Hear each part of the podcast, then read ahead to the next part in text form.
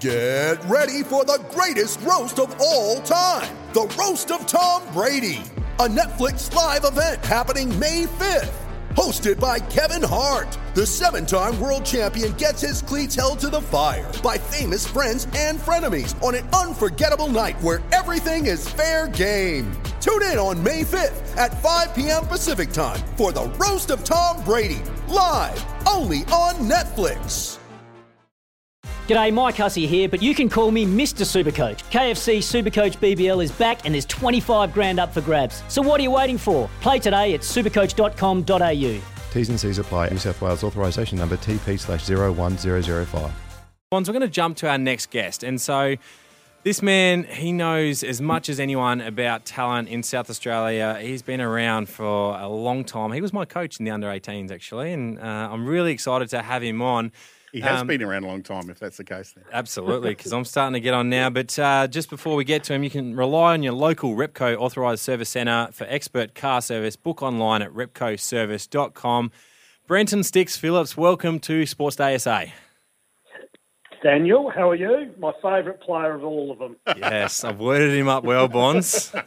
Oh, no, I'm going well, thanks, Sticks. How about yourself? Yeah, pretty good, thanks. Pretty good. Now, you're obviously in the talent manager role at the moment. You coached SA in the under 18s for how many years? Well, it's about 13, I think, in the end. 13 years. You've obviously had a lot of success and a lot of great players. Um, do you get asked by many people who the best is that you've seen come through? Oh, Daniel Menzel, by far. He's- Outside he's of- number one. Come on, He's Sticks. number one. Move on. Outside move of on. myself, I would actually like to know: is there if when you'd obviously get asked this question, I'm guessing that you Then give it a straight bat. Menzel. We had Troy Menzel after that one, too. So keep it all in the fan. This guy's Oh, look, good. eh, It's hard to really um, define them, I reckon. You know, each year we South Australia always produce good footballers. There's no question about that. Our systems, uh, in terms of our uh, development programs at our clubs, so they come into our clubs at some of them come in at 13 years of age and, and progressing our development squads through to the under 15s, 16s, and then into that under 18 competition. So we have a fantastic structure. So it's, it's great to watch them come through year in, year out. But, you know, there's been some fantastic. Isaac Rankin's probably the one that really, to me, I'm looking forward to his next few years of football to see where he can elevate his game. Um, Jack Graham um, was another one that really uh, I, I really got a lot of joy out of watching Jack come through. There wasn't a lot of raps on him in his 18th year, um, but in his 16th year and even in his 18th year, he won the medal for the best player in the competition in terms of the national championship. So um, he was always going to go on to be something special. And then you then you get the blokes like Caleb uh, Daniels who everyone said no, couldn't get drafted, too small, not good enough, and then goes on to get drafted then becomes a premiership player. Those are the ones that excite you the most. Yeah, some good names there. I have no doubt that you won't be the only person in Adelaide excited about Isaac Rankin's year next season for the Adelaide Crows. Uh, a couple of guys I want to touch on, uh, a couple of guys that I've played with at the Woodville-West Torrens last year, Mattaes Phillipou and Adam D'Aloia. Now, Yep. first question sticks on this is these two guys. Now, when did you notice these guys? You've talked about them coming through 13s, 15s, 16s. Have they been on the radar for a long time now and you've known of them, or have they had different progressions along the way? They've had slightly different progressions. Uh, Adams uh, come through that uh, that program and, and played in the um, well. He come through that interrupted COVID period when they went to an under 17s and an under 19s competition before they reverted back to an under 18s competition. So he we've known about Adam for some time. Uh, Mattaes is a little bit different. Mattaes comes with a bit of um, basketball background, and uh, he sort of bubbled along uh, in his own sort of steam, and um, really got to know him in his 17th year, and then obviously burst onto the, the scene in his 18th year. And he's got something special about him, Mattaes. Yeah, no doubt he absolutely does. Uh, Sticks, I just want to know if there's any difference you, you've seen over the past maybe 10 years with the professionalism of all SANFL clubs growing. Have you seen, I guess, a, a marked improvement with the young development players, like it, from 10 years ago to now? Are they better prepared? I believe so. Yeah, I think our clubs do a wonderful job in preparing them for the next level, whether that be you know senior football at their uh, SANFL Footy Club or even onto the AFL level. Look, it, it's still a very difficult thing to get drafted. It's um, the, the numbers will suggest, you know, this year's draft is probably going to be down around about 55 to 60 selections.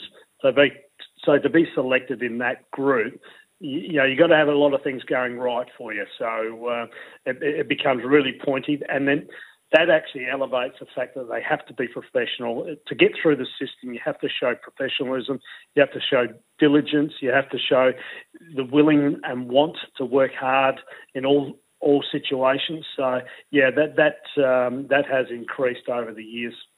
So you, you mentioned the 55 to 60 players drafted this year. So what is the pass mark in your eyes for South Australia? How many would you like to see drafted? Um, and uh, what's uh, how's it going to stack up? I guess in comparison to recent years. Well, we worked, and we always work to the the average of fifteen. We we we benchmark ourselves against fifteen percent of the total draft pool. So wherever the draft pool sits, we're looking to get 15%. So if we're down around 50 or 60, help me out with the mass boys, we're probably down in around about 10 or thereabouts uh, of the draft pool that we're um, we're after. So, um, gee, would like to see 2025 and get drafted, but the reality is that that's, that won't happen. Now, the, the good part about it, and I'm not a big fan of it, there's still the opportunity to get taken in the mid-season draft. So, whilst it might shut on you now, the, the door is still always open to get drafted if you want to put in the work at the SANFL Club and, and really knuckle down and get into some heavy workload, there's a chance that you could get drafted uh, as a 19, 20, 21 year old. As you mentioned, it's a very hard to get drafted. Is there a support process for the guys that don't get drafted? Um, that is basically through the clubs. So uh, that is our genuine support mechanism. They, there's the opportunity to go back into their SANFL clubs and just re-engage with their SANFL clubs.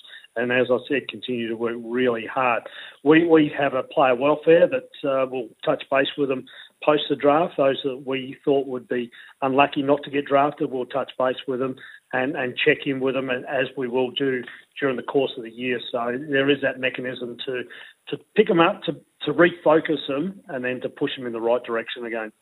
Now, Sticks, uh, you made an interesting point there. We've talked about uh, the mid-season draft a little bit here on Sports Day. You're not a fan of it. There's some interesting opinions on it in terms of the length of contract, uh, the age that players are getting taken. I'd love to hear your perspective on this. Yeah, I, I come from a traditional SANFL perspective, so that's where all my focus sort of lies. I, I think as, if I was a coach of a SANFL club, yes, I'd be really pleased for the individual player to get taken into the system, but that comes at the expense of your club. Um, so clubs that do a lot of work in terms of trying to get lists organised, come March, April, or May, or whatever the, the uh, mid-season draft is, they're snatched out of your grasp. So we take some someone like Glenelg, for instance, where they have Brett Tanner go out of their their system. They have Sam Durden go out of their system. They go from you'd suggest a very good chance of, playing in a grand final to really battling to, to get in there. So it, it can change the whole complexity of your competition.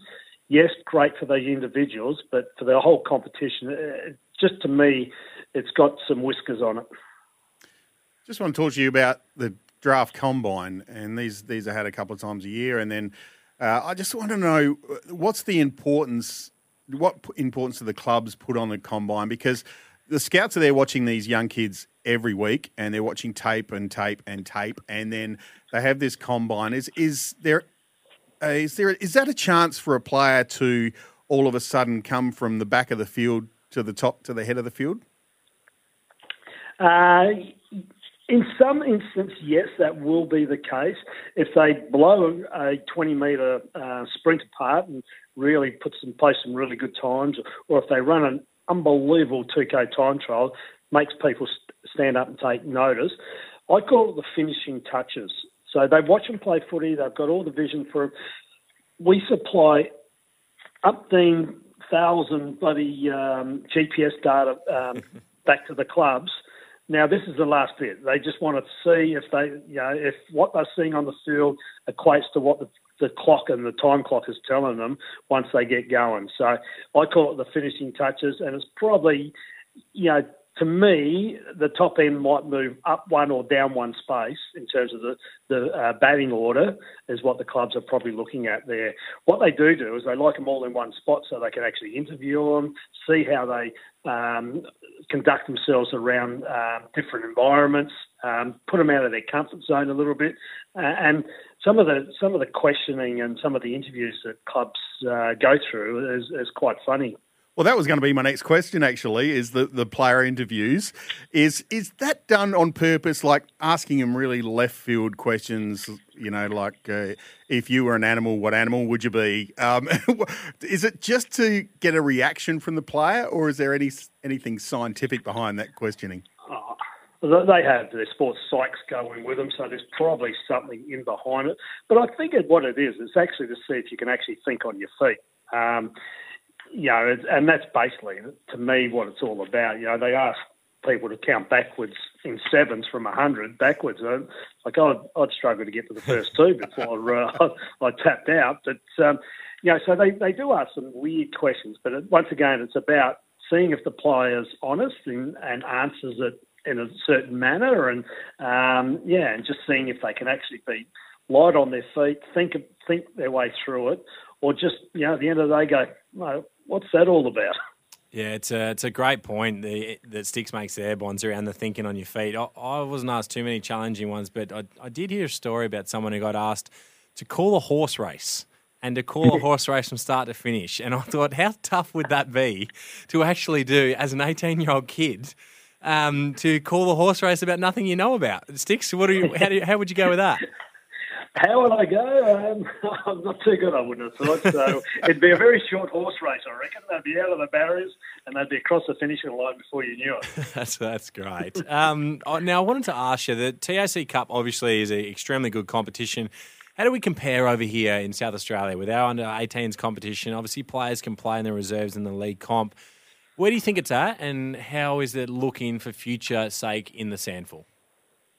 Yeah, look, that's it's a distinctly different competition. So that's their end of their club. So they come through that TAC club environment, they get to their 18th year, and that is the end of their journey with inside that football club. We have the added advantage of staying inside our football club. Once we get to our 18th year, if we're not drafted, then we go on to reserve grade and then hopefully league grade. Whereas a kid coming out of the TAC Cup will have to then come out of the Sandringham Dragons or what are the other competitions they got over there, and then look to find a VFL club or back into the local community environment. So it has its advantages in terms of their focus. Their TAC Cup focus is 100% on developing individual players to play AFL uh, football. Ours is slightly different. We're getting better at it, I must admit. Uh, we're getting much, much better at that, but it's not. It's about developing that player to go on and play league football with a view of if they're good enough, they can play AFL football. Yeah, absolutely. And so, touching on those players, we've already spoke about Mattaes Phillipou and Adam D'Aloia. Is there some other ones that we should take a, look for and keep our eye out on? Isaac Keel is one that springs to mind. Harry Barnett. Is there a few others that we need to keep an eye on? Sticks. Yeah, the ones that I'm really looking forward to seeing is you mentioned Harry Barnett. So he's a 202 centimetre ruckman, West Adelaide. So he had a fantastic um, under 18 carnival this year, all Australian at that level as a, as a ruckman. Isaac Keeler, uh, I've watched this kid as come through as a 15 year old right the way through, and he can do some really special things on a football field. He's a genuine 198 centimetre, smooth moving, um, Indigenous lad from up Port Augusta area. Can show some signs of being that laconic type footballer, but when he wants to get up and motor, gee, he's got some tricks about him. Um, Max Michalanney so uh, Jim's Michael um, young colt, so he's obviously um, the Crows will take him with a father-son pick, so he's a sort of lock. Jacob Ryan's one from Glenelg and Sacred Heart College. He's an interesting one. Plays predominantly off a half back line and just a really good intercept um, half backer that can really penetrate. Reminds me a bit of a young uh, Daniel Menzel, as, as, a matter of fact, and the way he can read it and cut it and then rebound it and repel it back out the other way. So they're the, they're the main ones that uh, went across to the um, national combine. And then there's probably one or two out of the state combines, I reckon, is a crummy chance. I, I really like a kid from down at South Adelaide, a kid called Kyle Marshall. So he's a genuine 200 centimetre key defender. So he's he's got some real speed about him. So I quite like what he does, and I'd, love to see him get on a list somewhere. Reminds me a little bit of uh, Harry Petty when he comes through my programs a few years ago. So and Harry goes on to be a premiership player. So he's that type a, a kid that I reckon will get on the list. Now, sticks on a personal note. I just wondered whether the either the Adelaide Footy Club or the Port Adelaide Footy Club have approached you to come to the club and be their number one junior recruiter? Uh, no. Good answer. No. is, is, that is that something that would interest you? Like you obviously love the role that you're doing. You've been in it a long time. But if if an AFL club approached you to become their junior development officer, for want of a better term, uh, is that something hmm. you'd look at? Oh, look, I'm I'm really comfortable and happy at the SANFL. Would I say no, and would I not talk to them? No, you'd be mad not to. So you, I, I have an open mind about most things. So, but in saying that, I'm really comfortable, and um, I love what I do at the the SANFL. But if they come to me, yeah, of course you'd have a, you'd be mad if you didn't have have a look at it. Sticks, it's been great talking with you. It's always very insightful. We appreciate you joining us on Sports Day SA, and next time we'll get you on to call that race for us as well. Very good. Dan Menzel wins that race by a short half head. There we go. Thanks, Sticks. There we go. Sticks Phillips there. Thank you very much. They're always so insightful there, Bonds. Um, you, you, mentioned plenty of names there. He gave some really good perspective on a lot of different players. And the thing that probably amazes me and others is they know about these players from such a long way out, as, yes. as early as 13. Yes. Uh, I mean, th- there's not many that can slip through the cracks if that's the case. No, and and you if you have ability and you are going to make it at the top level, generally you will. But every now and again, there's there's a diamond in the rough, and and I'm sure Brenton Phillips has had a few diamonds in the rough that he's gone through and gone, yeah, this I, I see something special in this kid. I'm just waiting, and maybe you know that uh, Cole Marshall from South Adelaide, maybe he's the one that goes through. Yeah, he might be. And I mean, he talked about Caleb Daniel as well. It's yes. that usually it's a knock, one thing that's a knock on a player that they go, well, this guy can play, but you're gonna you're gonna uh, be hesitant because of one reason, and they absolutely prove him wrong in the long run. Want to witness the world's biggest football game? Head to iCanWin.com.au, predict Australia's score with a crystal ball, and it could be you and a friend at the FIFA World Cup Qatar 2022 semi finals, all thanks to McDonald's. Maccas, together and loving it. TNCs apply.